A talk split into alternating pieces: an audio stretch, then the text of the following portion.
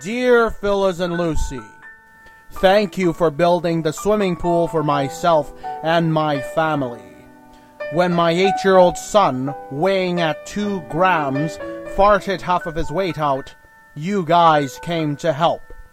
Instead of paying for the necessary treatment at Sick Children's Hospital downtown in order for my son to weigh more than a gram, you came out to build a swimming pool for us.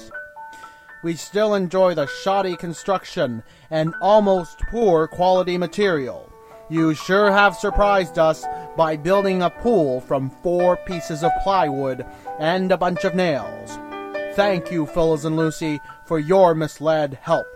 Sincerely, Bonnie, from Kleinburg, Ontario.